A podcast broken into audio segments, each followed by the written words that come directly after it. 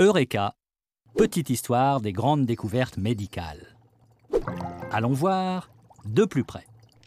Dans le monde entier, la tuberculose est désormais une maladie bien connue. Mais savez-vous que son origine fut l'objet d'une controverse médicale?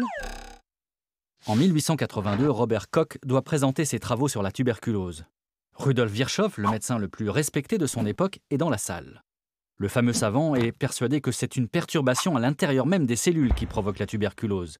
Mais Koch, lui, est venu annoncer un progrès scientifique majeur. Il est parvenu à isoler la bactérie responsable de cette maladie grave. À la fin de sa démonstration, la salle guette la réaction de Virchow. L'éminent médecin met humblement son chapeau et s'éclipse sans rien dire. Robert Koch recevra pour sa part le prix Nobel. Ainsi va la science, parfois c'est le renversement des dogmes qui permet les plus grandes avancées.